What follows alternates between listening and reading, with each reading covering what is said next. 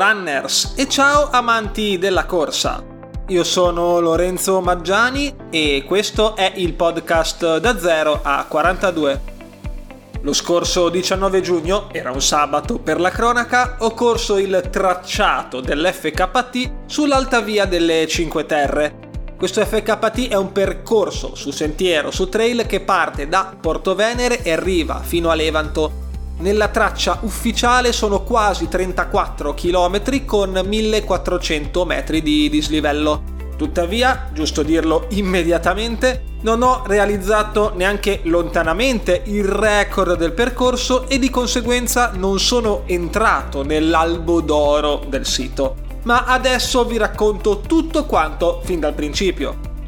In pieno lockdown invernale dello scorso inverno del 2020 quando ancora le gare erano un miraggio, mi ero dato alcuni obiettivi per l'anno nuovo, o almeno avevo provato a darmi qualcosa che mi motivasse nell'ottica futura, sperando che poi si muovesse qualcosa. In particolare volevo fare una gara di trail running e in aggiunta o in alternativa, qualora di gare non se ne fossero potute correre, un bel FKT delle mie zone. Di questi ce n'erano due papabili, l'Alta Via del Golfo e l'Alta Via delle Cinque Terre. Quest'ultimo difficile, ma certamente più abbordabile rispetto al primo, perlomeno per me, che comunque resto un principiante, soprattutto per quanto riguarda il trail running. Se però non sapete di cosa sto parlando perché non avete idea di cosa sia un FKT, ne ho spiegato il significato in un episodio di qualche mese fa che vi linko nelle note. Qualche regola sugli FKT da quella puntata a oggi è cambiata leggermente, ma più o meno le spiegazioni restano valide anche ora. In ogni caso vi sintetizzo velocemente di cosa si tratti. FKT è l'acronimo di Fastest Known Time, ovvero i tempi più veloci conosciuti. In questo sito vengono raccolti dei tracciati, dei sentieri o dei percorsi più in generale abbastanza conosciuti o comunque battuti particolarmente dalle persone dove poi vengono registrati tramite Strava o altri strumenti di GPS i migliori tempi fatti dalle persone. Così, giusto per avere la soddisfazione di essere la persona che ci ha messo meno tempo a fare il tratto dal punto A al punto B, tanto per fare un esempio. In più, gli FKT si dividono in varie categorie. Non ve le sto adesso ad elencare tutte, ma per semplicità vi dico che ne so che si può fare tutto da soli, quindi unsupported, oppure con l'aiuto di qualcuno, supported. Ma torniamo a noi. A metà maggio di quest'anno ho fatto la mia gara, quella che volevo fare. Ho fatto il Chianti Ultra Trail da 20 km con 800 metri di dislivello. Lo sapete probabilmente com'è andata se mi seguite da un po'. In sostanza è andata molto bene, per i miei standard ovviamente, e così il primo obiettivo 2021 lo avevo smarcato. Ne restava un altro che volevo fare prima dell'avvento dell'estate, così da evitarmi il caldo torrido. Infatti già qualche mese fa mi stavo allenando per fare questo FKT, ma poi era saltata fuori l'opportunità di fare la gara e ho colto l'occasione al volo. Del resto, questo FKT, essendo un progetto completamente autogestito, me lo potevo spostare a piacimento un po' come mi tornava bene.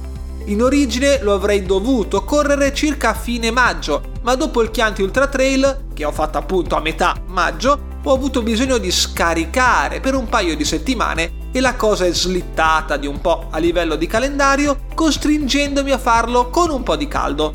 L'idea poi si è concretizzata del tutto poche settimane fa, quando mi sono reso conto, guardando il calendario e i relativi impegni, di poter fare una bella settimana di carico fatta davvero bene per poi scaricare di brutto nelle due settimane a seguire. Infatti, già che siamo in argomento, vi parlo della preparazione per questa mia personale impresa, sto facendo le virgolette in aria.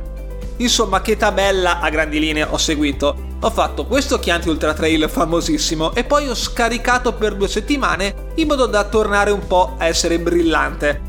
Poi ho fatto due settimane di carico. La prima un po' più dura, la seconda con un bel picco, che come dicevo mi cadeva proprio bene a livello di impegni. Infatti, in questa settimana, il lunedì, ho corso con Gaetano sulla via Francigena. Ne ho parlato anche di questa cosa in un episodio recente, dove abbiamo corso per 18 km facendo 650 metri di dislivello. Poi mercoledì era il 2 giugno, dove mi sono fatto altri 14 km e mezzo su trail, dato che era festa e ho avuto un po' più di tempo a disposizione. Il giorno dopo mi sono fatto 7 km lenti, facili facili, e poi alla domenica ho fatto un lunghissimo da 26 km con 1000 metri di dislivello positivo, proprio sulle strade dell'Alta Via delle Cinque Terre. Il tutto con le gambe stanche anche dal giorno precedente, dove avevo fatto una lunga camminata di circa 23 km totali, rimanendo sulle gambe già lì per parecchie ore. Escludendo la camminata del sabato, in questa settimana ho fatto un totale di running di 66 km, ma con bene 2300 metri di dislivello totali. In questi giorni mi sono concentrato quasi esclusivamente sugli aspetti di endurance, di resistenza, senza lavorare eccessivamente sulla brillantezza, sulla velocità perché sapevo che l'FKT mi avrebbe impegnato per parecchi chilometri per parecchie ore. Essendo il mio scopo fondamentalmente solo finirlo, quello che mi interessava era avere la resistenza per portarlo a casa senza morire. Poi ci sono state due settimane di scarico, l'ultima, quella prima della corsa, con pochissimi chilometri. Ne ho fatti 7, 7 e 5, con l'ultima uscita il giovedì prima del sabato.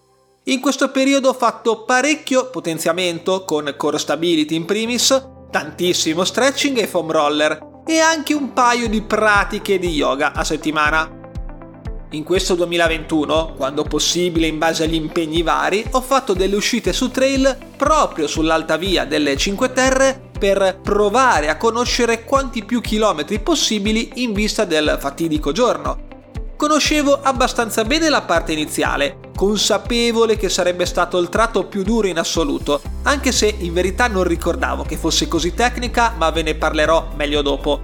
Dal quinto chilometro a circa il ventitreesimo l'avevo già fatta più volte. Invece gli ultimi dieci per me alla fine sono rimasti completamente ignoti fino a sabato.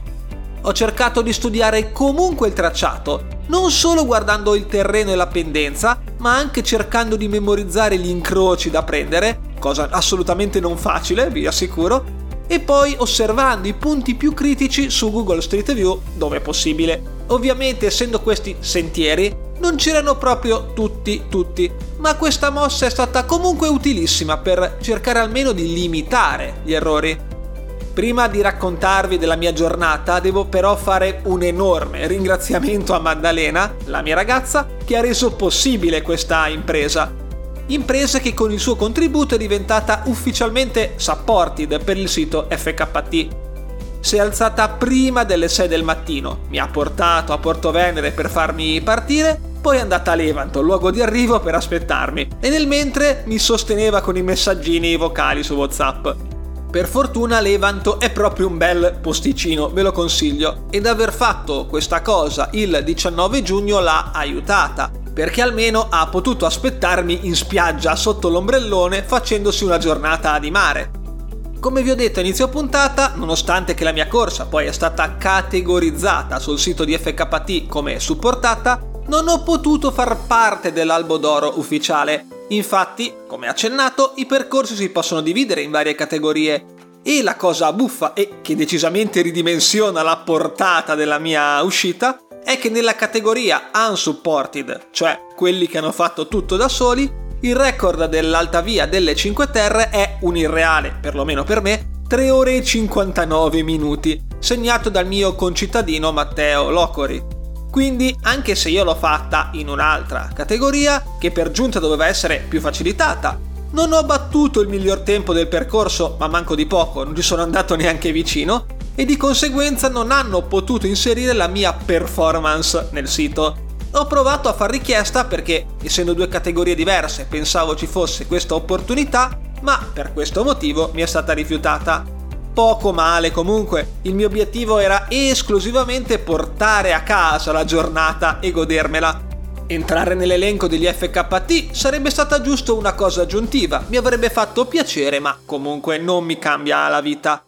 Per completezza vi linko anche nelle note dell'episodio la pagina del tracciato del sito FKT assieme alla sua altimetria, così se volete provare a battere Matteo avete tutte le info del caso. Ma allora finalmente veniamo alla ciccia. come è andata questa super uscita, questo super lunghissimo su trail? Mi sono svegliato e ho svegliato la mia ragazza alle 5.45. Ho fatto la mia classica colazione quando faccio i lunghi o lunghissimi, cioè due fette di pane con la marmellata e poi in macchina direzione Porto Venere, luogo di partenza di questo FKT. Tra una cosa e l'altra, da Porto Venere ho iniziato a correre alle 7 precise. Il clima era ovviamente caldo, inevitabilmente caldo, ma fortunatamente il cielo era coperto ed è rimasto nuvoloso fino alle 10 e mezza circa. Dopo si è un po' aperto, ma devo dire che sono stato fortunato perché non c'è mai stato il sole pieno, cosa che invece un po' temevo. Il primo pezzo aveva una grande tendenza, lo sapevo benissimo, me lo aspettavo, i primi chilometri sono in comune con quelli finali dell'Alta Via del Golfo, che però nell'FKT di quest'ultima si fanno in discesa. Poi i due sentieri, che si ricongiungeranno più avanti a Campiglia, si diramano. La parte dell'Alta Via del Golfo affronta il monte dal versante interno, è più lunga a livello di chilometri, ma decisamente più facile. Purtroppo io dovevo fare l'Alta Via delle Cinque Terre, che diventava molto tecnica da Sella Derby in poi un luogo spettacolare, davvero spettacolare a livello paesaggistico, con un single track a strapiombo sul mare, ma molto difficile. Infatti per salire sono stato costretto qualche volta anche ad usare le mani, proprio per scalare letteralmente la montagna. In questa parte c'erano punte molto molto difficili anche a livello di percentuali di pendenza, attorno al 20-30%, forse anche qualcosa in più. Per fortuna questo tratto era proprio all'inizio e le gambe erano ancora fresche e soprattutto il cervello non era ancora annebbiato. Per fare i primi 5 km ci ho messo un'ora fondamentalmente, ma era una cosa che avevo messo tranquillamente in conto. Avevo studiato il percorso e conscientemente ho voluto affrontare questo pezzo con relativa calma. Anche perché in questa preparazione io al massimo avevo corso per 3 ore e mezza in un'uscita unica e invece stavolta sapevo che sarei dovuto restare sulle gambe in un range tra le 5 e le 6 ore se tutto fosse andato come previsto. Dopo questa prima ora ho raggiunto Campiglia, che spesso uso come punto di partenza tattico per i miei allenamenti su trail. Da qua a qualche chilometro in là ho vissuto i miei momenti migliori. Mi sentivo molto bene e mi veniva proprio istintivo accelerare. Così invece dovevo forzarmi ad andare più piano per non esagerare. Il primo momento in cui mi sono fermato, la mia prima pausa, è arrivata a Sant'Antonio, perché dovevo ricaricare le borracce. Era un'operazione obbligata, dato che da lì, chilometro sette e mezzo, al santuario di Soviore, circa il venticinquesimo, non avrei più trovato fontane. Da lì a poco, dopo il passaggio al colle del telegrafo, su tratti anche corsi dallo Shacket Trail, seppur nel verso contrario, il sentiero diventava più boschivo, addentrandosi di più nei monti e abbandonando via via la costa. Vari chilometri di saliscendi, alcuni però anche ben corribili. È un tratto che a me piace molto, seppur sia meno bello forse a livello paesaggistico perché si vede molto meno il mare, a livello di corsa è forse il tratto più carino di tutti dell'Alta Via delle Cinque Terre. Qua ho cercato di non strafare anche nei tratti di discesa o di falsopiano, consapevole di dover gestire le energie per ancora parecchio tempo. Attorno a metà percorso si affrontava una salita piuttosto impegnativa per poi da lì iniziare gradualmente a scendere. Si giunge poi al passo del termine dove si abbandona in verità l'alta via delle Cinque Terre, quella originale, che proseguirebbe verso l'entroterra. Invece questo percorso, benché ribattezzato sul sito FKT Alta Via delle Cinque Terre, ripercorre più correttamente quello che sarebbe l'ex sentiero numero 1. Insomma, dal termine in poi si trova qualche chilometro su asfalto, in discesa, facile facile, che ti dà un minimo di respiro. Questo fino ad arrivare sopra Monte Rosso per imboccare poi il sentiero 591 che porterà a Punta Mesco e da lì a Levanto con il sentiero verde-azzurro. Lungo questa discesa ho incontrato il santuario di Soviore che nominavo prima dove mi sono fermato per l'ultima volta alla fontana per ricaricare le borracce. Ho deciso di restare con un litro d'acqua totale in questa fase riempiendo solo due flask da mezzo litro, lasciando vuote le altre due che avevo nello zaino, così da risparmiarmi del peso nella schiena, dato che comunque non mancavano poi così tanti chilometri. Intrapreso il sentiero verso Puntamesco, ho iniziato a soffrire un po'. Infatti non conoscevo affatto questo tratto e si è rivelato più complesso di quanto mi aspettassi qualche chilometro nervoso di saliscendi e poi una salita difficile a livello di pendenze e anche piuttosto tecnica, e una discesa immediatamente successiva altrettanto complicata, dove non ho corso praticamente mai. Infatti c'era un terreno roccioso con tante pietre scivolose e anche pericolose. C'erano anche alcuni incroci con altri sentieri che potevano trarre in inganno e qualche volta ho fatto ricorso alla mappa sullo smartphone per essere sicuro di non sbagliare direzione, Aggiungiamoci che erano ormai più di 4 ore che correvo su e giù per i sentieri e che il sole, quasi di mezzogiorno, stava per fare capolino. Qua ho avuto probabilmente il momento di maggior difficoltà della giornata, anche perché mentalmente, dopo la discesa di cui parlavo prima, mi ero un po' illuso che le grosse difficoltà altimetriche fossero finite. Sono comunque arrivato a Puntamesco, altro luogo molto bello a livello paesaggistico anche perché poi si è tornati a costeggiare il mare a circa 5 km da Levanto e quindi alla fine della mia avventura.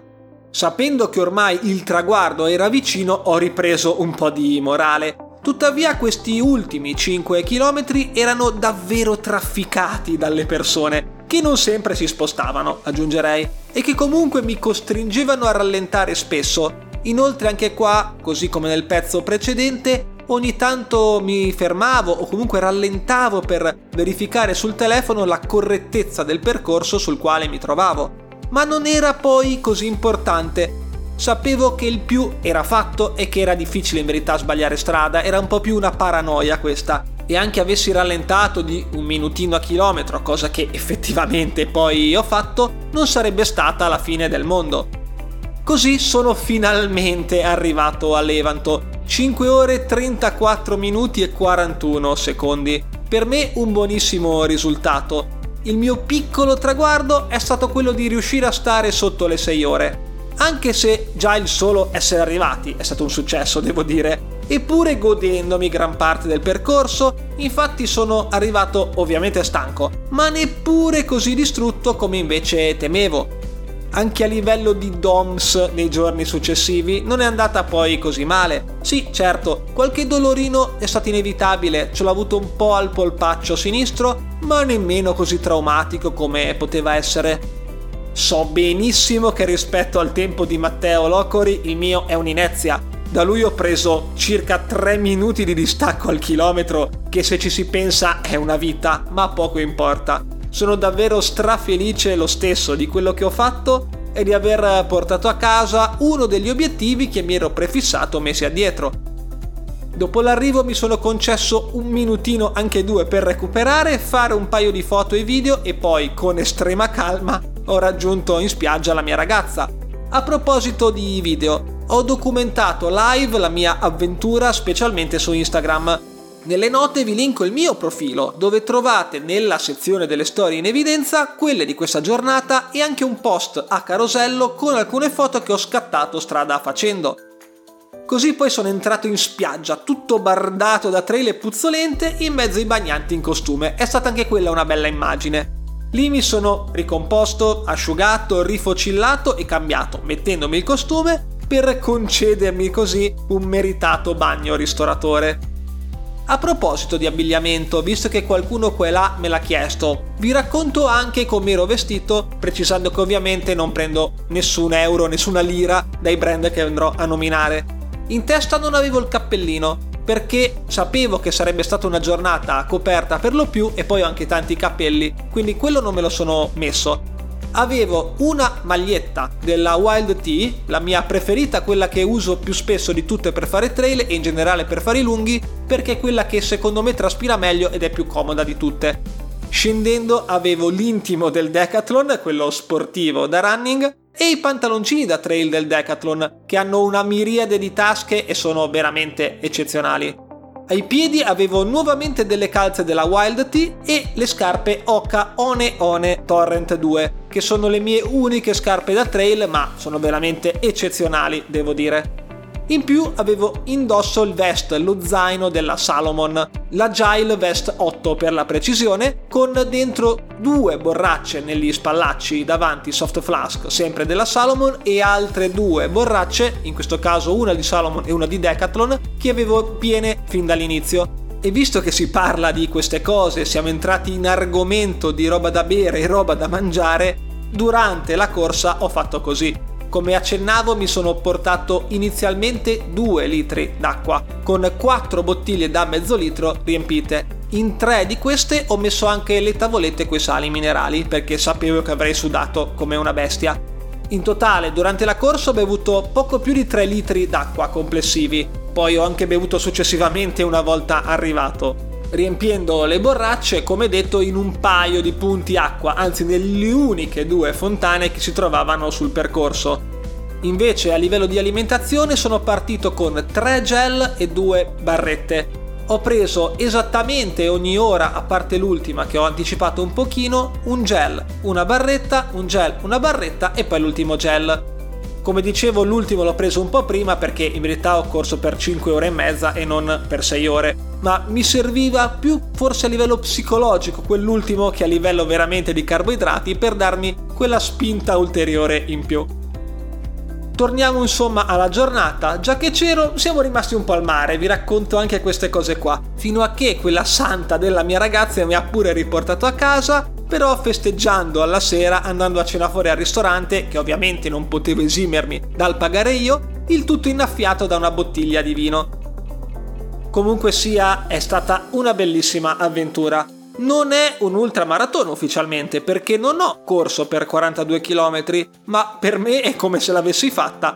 Del resto non avevo mai corso per così tanto tempo consecutivamente e se avessi fatto una maratona ci avrei messo certamente di meno.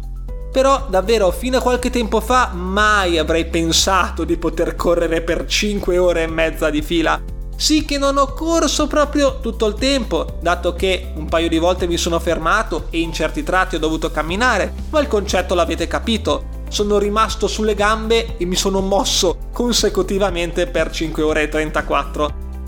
Devo dire che ho gestito bene le energie durante la giornata e ho cercato di godermi davvero ogni passo.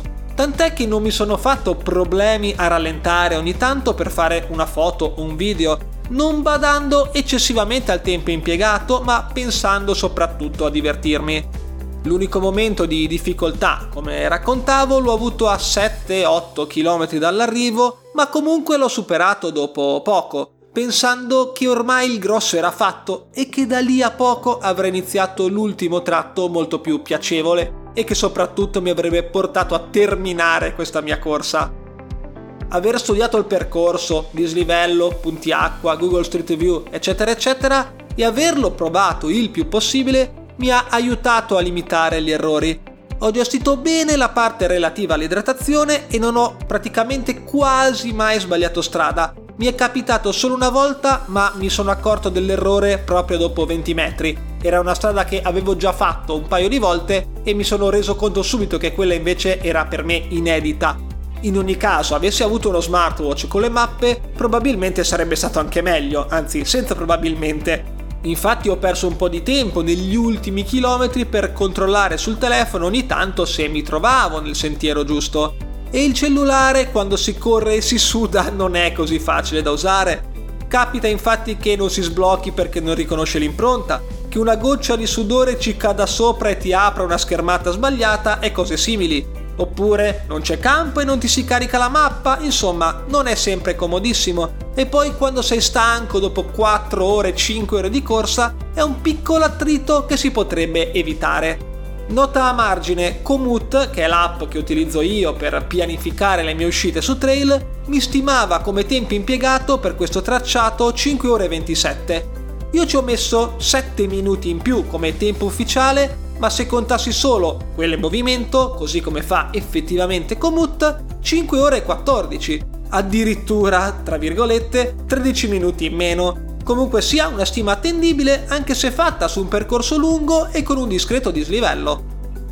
Insomma, mi sono davvero divertito e mi sono tolto la soddisfazione esclusivamente personale di fare questa piccola follia, sfidando me stesso ed alzando l'asticella di un po' rispetto a quanto credevo fossi in grado di fare. Non si è trattato di un grande risultato cronometrico, ma poco importa. E non lo dico per fare come la volpe e l'uva, ma semplicemente perché per me già percorrere questa distanza sul sentiero con questo dislivello significa tanto. A maggior ragione se si pensa che a gennaio ero fermo per il mio problema al tendine rotuleo. Del resto, per me, ma in generale per tutti noi amatori, la sfida è con noi stessi e qua ho proprio voluto sfidarmi per vedere se sarei stato in grado di portare a termine questa piccola impresa. A pensarci è incredibile quanto si possa spingere in là il nostro corpo, seppur, ripeto, io non abbia fatto nulla di straordinario paragonato a tanti altri. Però per me questa è l'ennesima dimostrazione che bastano tanta pazienza, tanta costanza e i risultati personali si possono ottenere. Ma davvero è andato tutto benissimo anche merito della mia ragazza che mi ha sopportato e sostenuto in tutto per tutto, portandomi al punto di partenza e recuperandomi all'arrivo. Ma oltre a lei devo anche ringraziare tutti voi che mi avete scritto prima, durante e dopo questo mio tentativo. Mi ha fatto davvero piacere sentire il vostro sostegno durante queste lunghissime 5 ore e mezza di corsa. Se siete anche curiosi di guardare i numeri, le statistiche della mia avventura, nella descrizione dell'episodio vi metto pure il link alla relativa attività su Strava. Se volete darmi il vostro feedback su questo episodio, farmi domande o chiedermi qualsiasi cosa, anche su altri argomenti, suggerirmi qualcosa di cui trattare, quello che volete, mi trovate in privato su Telegram al mio account chiocciola Lorenzo Maggiani. Nelle note trovate il link per il canale Telegram e se volete darmi una mano, sostenere economicamente me, le mie imprese e questo progetto, sempre nelle note trovate anche il link per entrare sul canale Patreon oppure per fare una donazione su PayPal o su Buy Me a Coffee. Per quest'oggi questa bella puntata ricca e lunga è terminata. Cari runners, comunque sia andata, per me è stata un'esperienza fantastica. Ci sentiamo alla prossima puntata.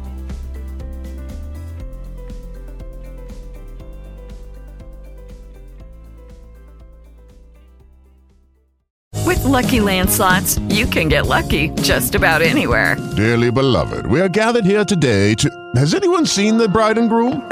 Sorry, sorry, we're here. We were getting lucky in the limo and we lost track of time. No, Lucky Land Casino, with cash prizes that add up quicker than a guest registry. In that case, I pronounce you lucky. Play for free at LuckyLandSlots.com. Daily bonuses are waiting. No purchase necessary. Void where prohibited by law. 18 plus. Terms and conditions apply. See website for details.